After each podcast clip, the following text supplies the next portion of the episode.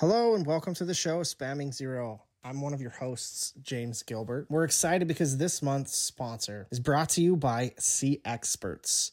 If you need help with your digital experiences, especially when it comes to the customer experience overall and the strategies there, reach out to cexperts.io. They're an incredible team and incredible people that work there. They believe in three pillars of customer experience CX insights, better understand how your users interact with your brand online, CX optimization, make improvements for your customers and your business goals, and then CX launch, empower your team to make CX a part of your toolkit for success. They are the experts when it comes to customer experience, and they would love to work with you. Again, cexperts.io. I'm James. And I'm Brian. And this is Spamming Zero.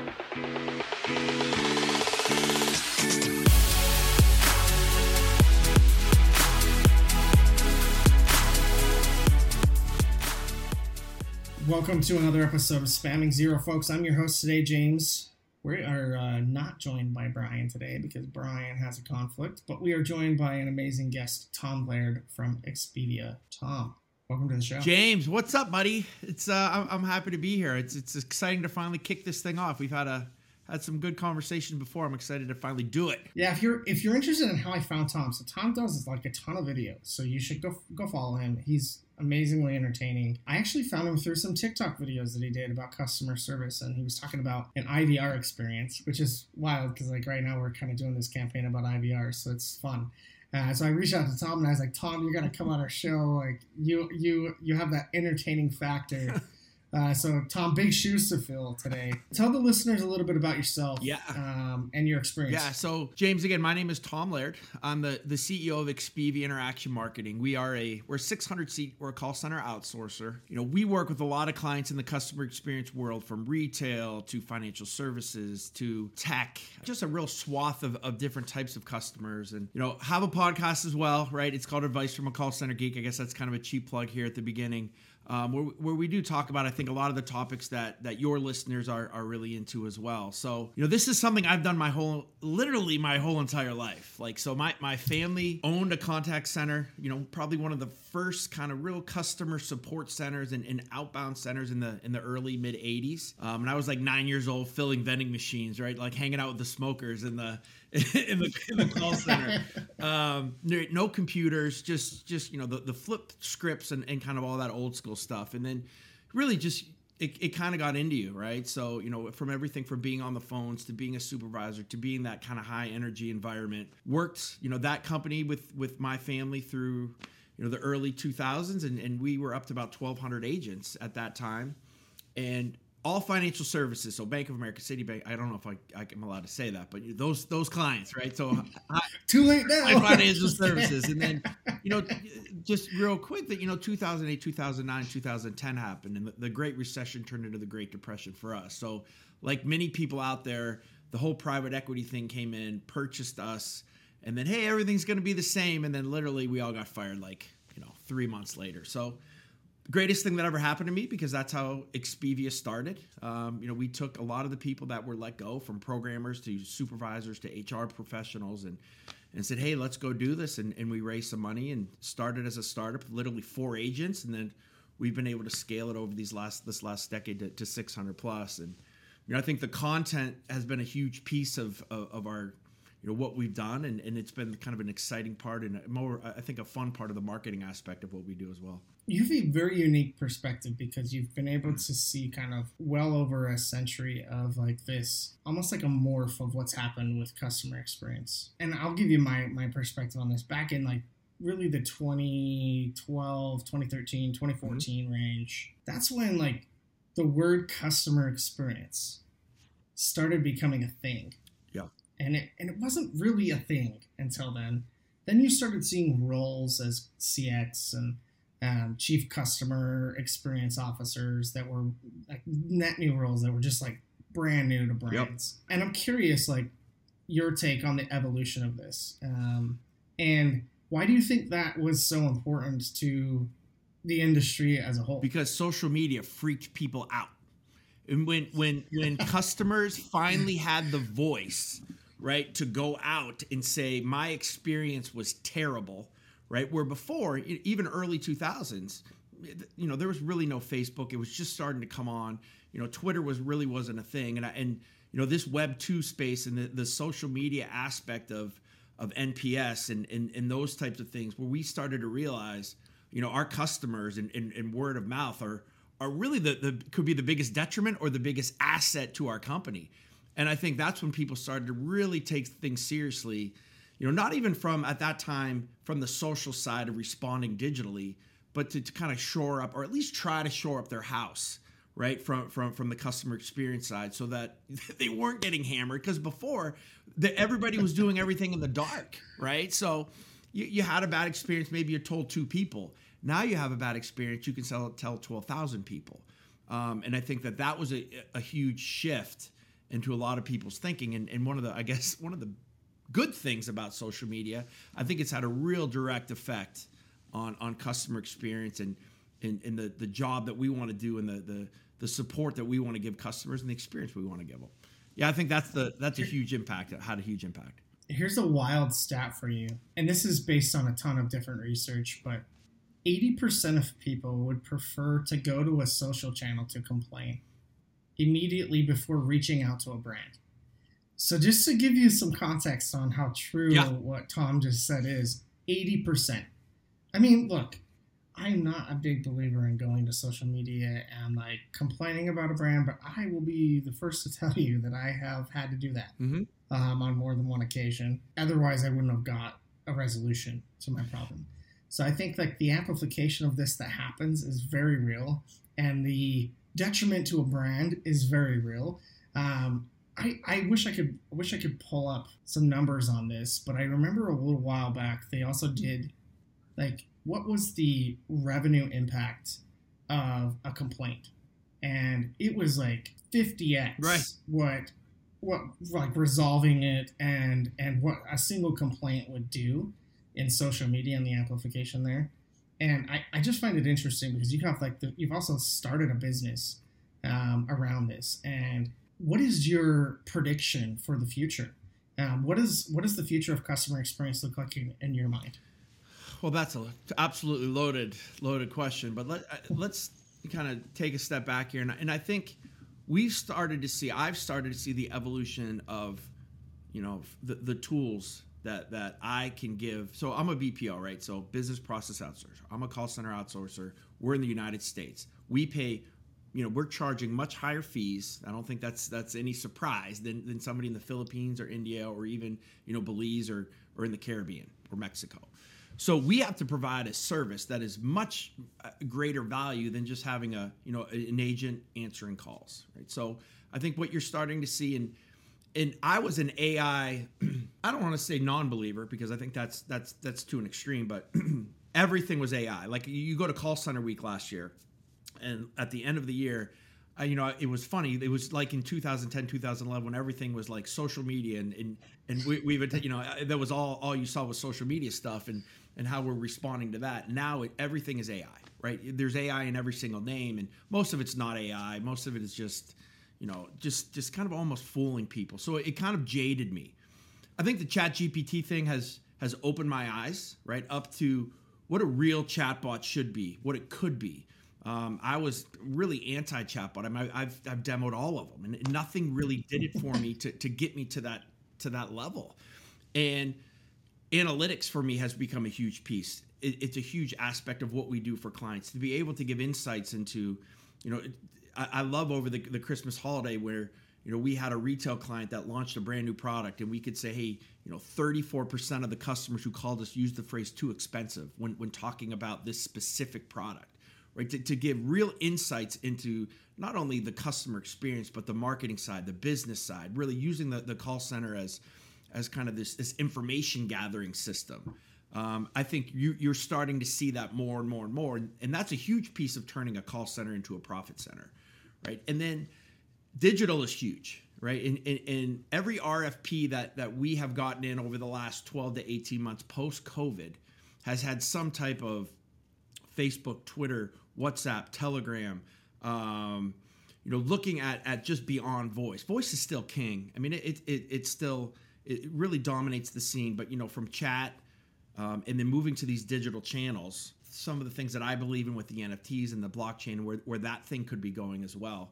You know, there's a lot of, of ways that this this contact center world could be moving. I, I think self service is really going to have a huge impact. Finally, we've been talking about self service for forever. Like I know you guys are doing the terrible IVR thing, right? And and IVRs have been like the bane of my existence forever. And and everybody wants to put a chatbot on their site and throw it on there. And you know, and I still think too. And I, I did a post on LinkedIn, and then you know, I'll kind of wrap this thought up. You know, th- this Chat GPT thing. I think you're going to see just like you kind of saw with NFTs. So many people are going to move into the space now, right? And say, hey, this is what we did. Look, we've integrated this this type of AI technology. You're going to see chatbots everywhere. They're going to be terrible. There's going to be a little bit of a, of a backlash.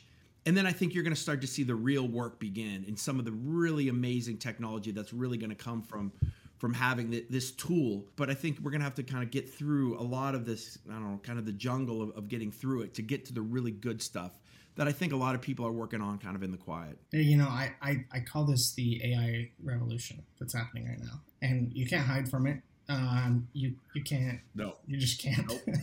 and and you know, you're either adopting it to make yourself more efficient and make your business more efficient and even in some cases to save on cost or or you're going to get left behind and and you know those there's really only two options in, in some of those cases and we saw these type of revolutions happen with other things in the past like the invention of the computer Yeah. right like there was a lot of resistance to that and look what happened the the invention of the internet yeah, for sure. um, look what happened there. Like these big moments of, um, that have changed the way that we do business is happening right now with AI. And I don't just say that because we're an AI company um, and I'm a big believer in it, but uh, you know, it's it's it's interesting because like we actually have a little fun with this Chat GPT thing um, here at Flip.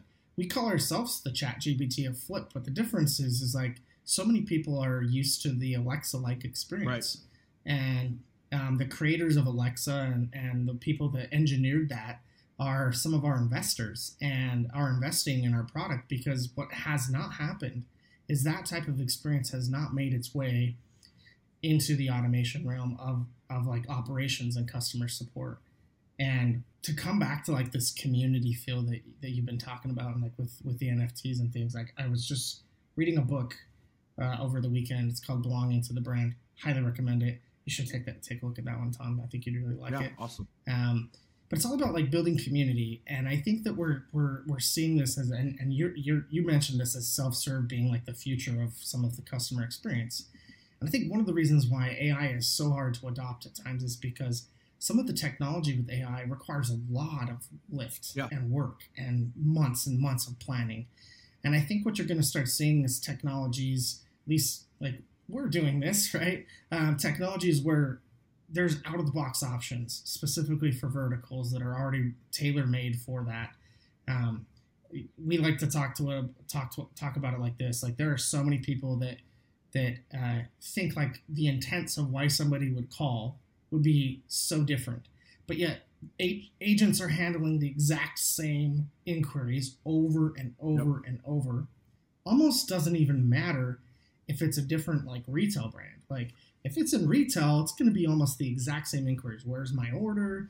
Um, I want to do a return. I want to cancel my order. Um, all of those things become intense. So Mhm. the more that AI technologies can take those commonalities that happen and make it out of the box options for brands, the more likely it is going to be that brands will invest in those technologies. Because I think too much of it requires such a big lift, workflows, engineers, and it shouldn't require that for you to be, become more you efficient. can't get you can't get general adoption, right? Because so, so many organizations that are smaller and, and small, medium-sized businesses are, are really going to be the ones to when when it hits to those levels. That's the huge driver of things, and you're, you're absolutely right. I mean, there, there's such a heavy lift, and I think that's the again not to give a cheap plug for BPOs or for for us, but I think that's the cool thing about outsourcers, right? Is is that's all we do, right? So like to to your point, like my my guys are just they are working on this, and that's all they're doing, so that when we do have a client, um, but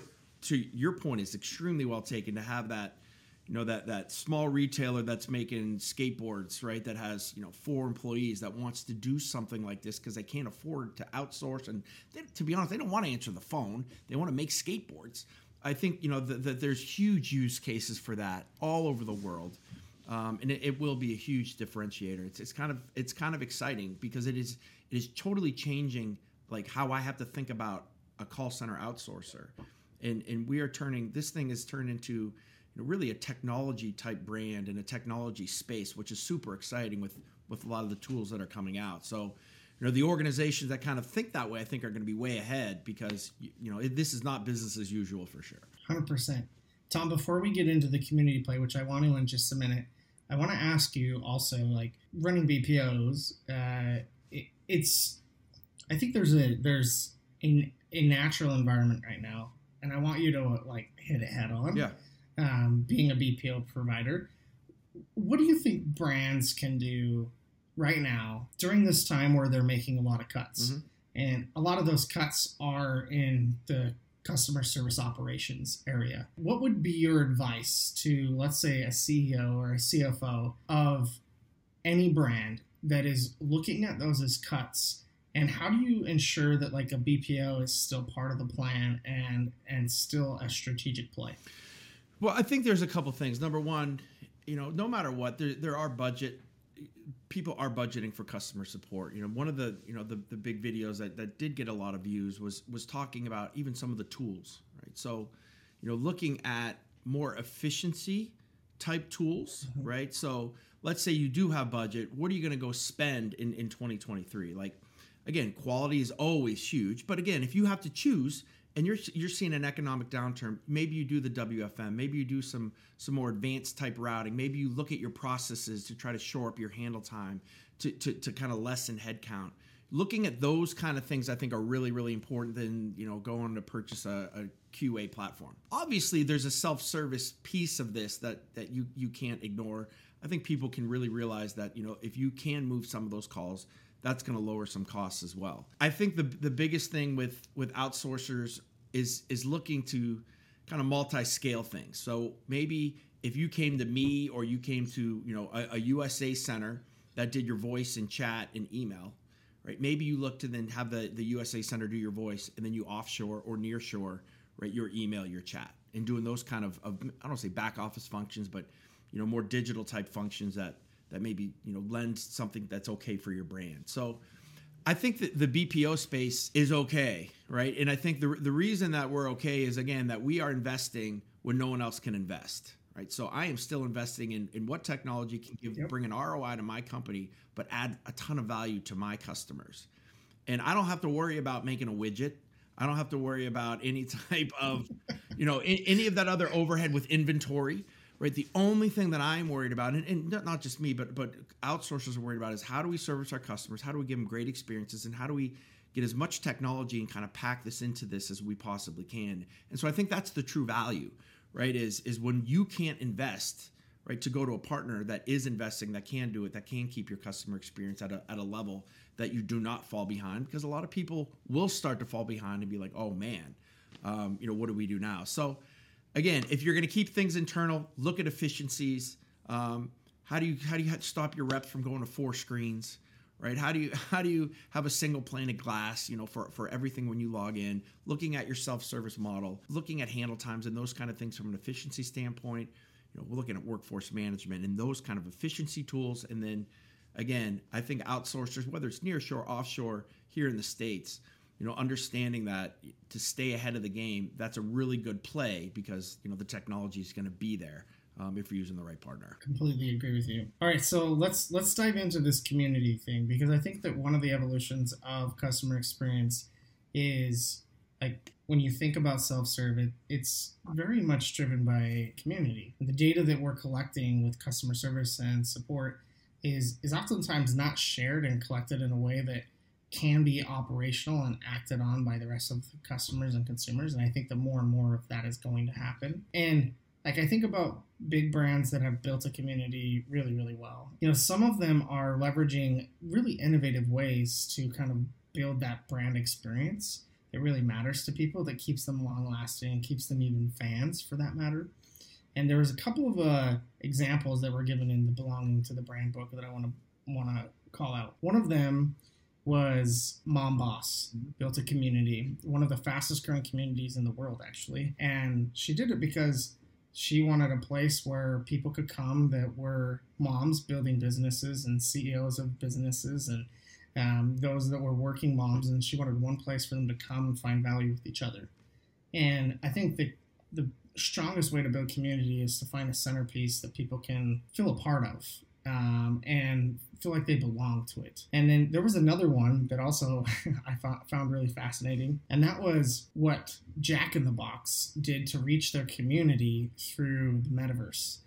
And so they had all these things in the metaverse, and that's how they reached like this community that they had, which were gamers. Yeah. Um, Jack in like Jack in the Box. If you're not familiar with them, they're like a fast right. food brand. I might not eat there, but like a lot of the the, the kids nowadays, I guess. Right. Bring. Yeah, exactly. So like th- that's a great example of also like leveraging your community and meeting them where they're at. What's your take on how brands can be innovative in building community with self-serve in mind? Community is the it's almost the bridge between web 2 and web 3. You know, social media was was the first, you know, when you talked about influencers, you talked about followers, you know, that's kind of their community. And I think brands started to see that and said, I want to do that. I mean, I'm a I'm trying to do that on a very small scale, right? A lot of brands realize that the main point of, of building this community, eh, what I have found is is like you said, is is adding value, right? So not only just building around kind of this central theme, but you know, I just again I posted today on LinkedIn that so many uh, posts from from you know brands from from people who are trying to build their personal brand on linkedin come from a place of selfishness right? They don't come from a place of really adding value. And i think when when people start to see that every time that they go to you or every time that they look at a post or every time they look at something that they're getting value from it they're going to gravitate towards that. And if, if brands can start to to really show how they can add value, how they're not coming at you, how they're not asking you for anything. You start to build this kind of organic community around it that you can start to utilize when it gets to kind of that that tipping point. But so many of us and so many brands make such a mistake of of using kind of web 2 web 3 as, as just an advertising tool right where, where i just want sales right now right i want sales and and I have found we're a very small company. You know, I nobody knew who the heck I was, you know, even probably 4 or 5 years ago, but being consistent with posting content that is not asking for anything. I mean, just like this podcast, like we're not we're not trying to sell anything. We're just trying to say, you know, here's some experiences that I've had. Hopefully that this this adds value. I just posted my book, you know, 210 pages. It's on Amazon, but you know, I'm like, you know what? I know a lot of people want this. So here's just go download it. And I think I actually saw when, that. When you can, when you do those type of things and you do it over and over and over, the, the community that you build then can be leveraged for, for specific things. Can be leveraged for for NFTs. Can be leveraged for different sales aspects. Can be leveraged for you know things that that you have built up enough street cred, right? And you know Gary Vee, I'm a big follower of Gary Vee. You know he he basically says you know jab jab jab and then hook right? And it's kind of like add value, add value, add value, and then ask. And I think that that's a huge piece of, of at least what we're trying to do, what I think brands that really do a good job in the space, what they do and how they can quickly add that value.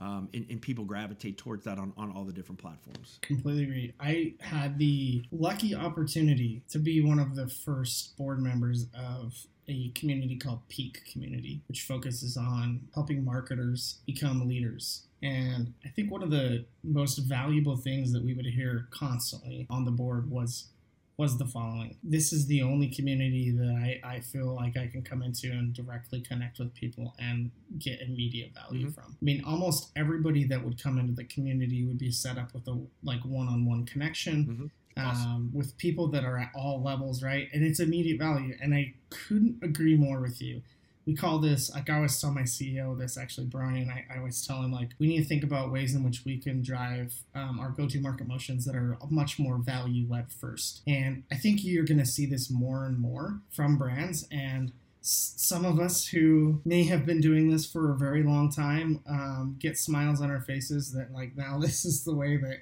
people are realizing is the right way to do things. Yeah. and, and, and, and james i think it's fun too. I will get on linkedin I might get three to four questions a day on some calls, and it's awesome because I asked for it. I said, hey guys, if you have anything I can help you with, everything from hey, I have a I have a 30 to 1 ratio for our supervisor to call center or to, to, call center agent do you think that's too much? Or hey we only give four seconds of after call work. What do you give? Right? And not only do i answer those questions but then that provides me content for everybody else as well as i'm then I'm, I'm making a video out of everything. So it's kind of a win-win as well because they're kind of feeding you some things from a content standpoint. And i think you can provide a lot of value if you if you have the expertise and you want to let yourself kind of out there as well. I am curious too, like when we when we kind of like position this also with a lot of the listeners that listen to this pos- podcast, which are oftentimes at retail brands and they're customer experience professionals or contact center professionals. And I'm curious, like how we might think about this from a brand perspective. If I'm a retail brand, how do I provide value first? And I here's what I do not think it is, and I'd love to hear your take on what you think it is. I do not think it's sending them a discount code. Mm-hmm. That is not value first, because you do that with everyone. Um, so, Tom, like, what do you think value led first looks like from a brand perspective? You know, I, there's two kind of pillars that that I kind of follow with anything that I post, and I think that retailers or those brands and, and either educate or entertain. And if you can do both, you probably go viral right? Look at Liquid Death. That's yeah. exactly what they're exactly. doing. They sell water. I mean, water people. No, right, right. So, you know, I, I think from an education standpoint, it doesn't have to be like literally my TikToks. And again, not to just talk about me, but I just think so many people are so adverse to. To, to trying new things like literally i just hold a camera and like i'll talk about after call work right? Or I'll talk about agents or I'll talk about coaching tips. And I think it's not super crazy entertaining, but for people who are looking to be educated, who are newer in the space, it's it's they just they consume it because it's there's not a lot of things out there because it's such a niche. I've not done a really good job of entertaining, but I, but I, I actually I, think you do a pretty good job. I think I think that you know those are are really two two important things, and and depending on the culture of your brand, right? There's a lot of really cool brands right that i think have done a really good job on on that. And they will go viral instantly because they have a following and because they can do that. But you know from a smaller standpoint we i think we get caught up on the platforms as well right? Not not to get really specific to channels but we think we yeah. we think that tiktok we got to be funny and we got to do dances when people don't realize that you know maybe 10 years ago instagram is where all the kids were at. Now every single brand in the world is on instagram and you can't get any organic reach whatsoever so the platforms, you know, they will evolve over time. I think TikTok, if, if someone is not on TikTok, if you are B2B, if you are, you know, B2C, especially if you are not on there, no matter what you are, whether you're selling rubber, whether you're selling, you know, manufacturing and you got a widget, you can figure something out that can either educate or entertain and and and you will get a following. And I would say like the more niche, the more rich, right? Because there's there's not a lot of people that are doing what you would be doing. So the the the, the people that think no one wants to listen to me because I have something that's that nobody cares about. You don't need the 10 million people to care about. You just need maybe those 2,000 people that do care. And those people, when you get them, then you're, then you're in business. So, yeah, I mean, I I, I could go on and on about so, about that. Tom, are we are we gonna see any TikTok dances from you? We probably will like, not. We probably will not. Like I even before, like I had to lift my camera up, and my double chin is still. I think I'm okay at the angle here, so I'm not. I'm not shaking. Yeah, I mean, look, I don't even know how half these people learn these dances so quickly, and then they like it just doesn't. Like my kid, yeah. my my daughter does it, and ooh, and James, yeah, I do too. But you've started like if you looked at last summer, I don't know. At least my daughter was doing it every day. Like like she's almost like walking down the stairs, like doing this, and it's kind of I don't want to say died off because they still have them, but even that's evolved a little bit, right? So people it, it's almost like grab your land it's a land grab on these new platforms right so nobody might be listening now but in three years you build that following you build that community on a specific platform you're really in business and i think that's that's the thing with tiktok yeah this is the thing that i I really um, can't stress enough. I've been in marketing now for over 20 years and had the opportunity to consult. I ran an agency on the side for a little while, helped consult startups, went to enterprises. Now I've been a CMO. This is my third time as a CMO. And through all of that experience, there is one fundamental truth to all of it, and that is you you do not know how to do marketing because it changes too much. That's right. Um, yeah. And so many people out there are like, oh yeah, content is king, right? they throw these like little terms out there and like, oh yeah, if you're not a good writer, you're a terrible marketer. Well, here's the thing: it's just not true. Right. All these people are doing is pro- providing a POV and they're trying to find their niche, just like you're saying, yeah. Tom. And there's there's too many uh, opportunities throughout the history of time and how we as consumers change. Like if you just think about the amount of changes that happen from when the pandemic happened to now. Yeah, insane. With marketing, it is night and day, Yep. right? And just that little window is is a three year window, Mhm. and that's it. So if that three year window changes, like every year is a new is a new window to change, and I think the more that we can be agile with our marketing efforts, the more that we can be agile with how we build a community. But more importantly than all that, we really have to listen. We really have to watch what our customers like, what they are like consuming. I think a really good practice to get into is consistently asking your customers, where do you consume content and how do you consume it? Don't just create to create, but actually asking them how and where they consume that content, I think is super important for You know, one of the other things too that I think is important with that is is understand maybe the different segments of your community. You know, like again, let's let's say us from a call center standpoint. So I will we will produce content for like that C you know CX professional that's the C level person. We'll do something for the call center manager. And then maybe that brand new supervisor where we're talking about KPIs, right? Because in from a from a selfish standpoint, we have found that those brand new supervisors someday become the decision makers up here, right? So it's so true. If you if you can kind of cult, just not ha- trying to hammer one specific target, you know, and, and kind of spreading that out over creating pieces of content that you think different segments of your community will, will enjoy and, and consume. You know, I think selfishly can also help you in the in the long run too, because this is a long game, right? From a content standpoint, we this isn't this is branding, this 100%. is marketing, this isn't sales, right? And there's a place for sales all day long, right? But you know what we're talking about is really when when somebody thinks call center, I want them to think of me and my company, right? Like call center outsourcer. That's that's my that's my goal, right? I'm no, nowhere near it, but that's why I do what I do from a branding standpoint. I want to be first of mind because of what we do. Yep, you're basically creating demand in people's minds, and Right. you're, you have I like that very demand in people's minds. Yeah, and and you and you have a very specific POV, and that's the point of view that you have, Right. right? And you got to double down on that. All right, so we're we're we're at time, but I got to ask the one last question. Staying true to the podcast, we're we're bringing back this question this year uh, for every guest. So I'd love for you to tell me when you think. All right, so take your BPO hat Okay. off. Take the Expivia hat off for a second. Just Tom. You have to call a brand or a service to get something solved. What's the first thing you think about when you have to call customer support? like what do I think about?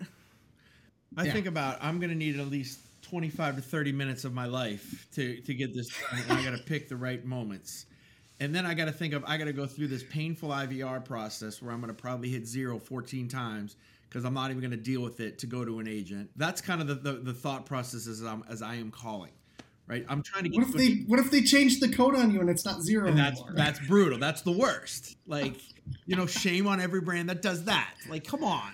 Yeah, and then you're just stuck in this IVR, you know, hell, trying to just then you're trying to navigate. And yeah, I mean, I, I think that it is such a painful experience. And I would prefer if I'm going to self-service, I'd rather use the chatbot. I'd rather use chat if I'm going to do that. If I'm going to call, I want to talk to somebody, right?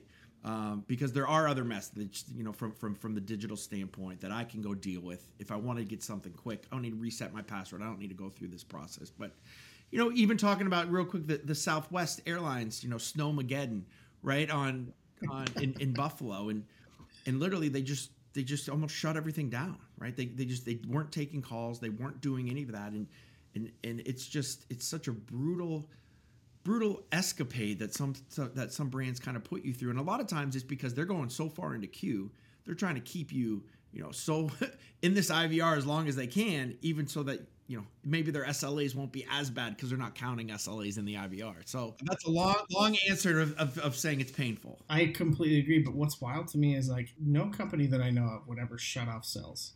no right None. And I will tell you, I will not name any clients, but I will 80% of our clients, we have probably a 90 10, 90% of the calls answered within 10 seconds or less on our sales queue.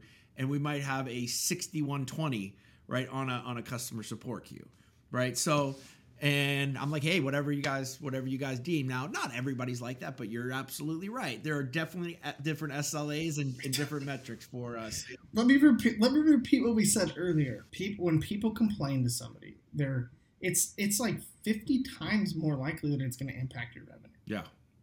th- than a cell would, a single cell. Well, even keeping right. I mean, the, whole the whole you know concept of of generating a new customer and the cost of that compared to keeping you know a customer that you already have, like th- that concept gets totally thrown out of the out of the window um, because hey, we got them. They, they're they're they're so often taken for granted. So.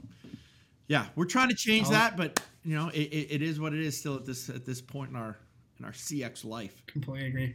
Tom, we're going to have to have you on again in the future. Thank you for joining us. All right, James, that was fun. Anytime. If you have not yet subscribed to the podcast, please do so. You can find us on Apple, Amazon, you name it. We're actually one of the very first podcasts that you will ever find in B2B on IMDb as well.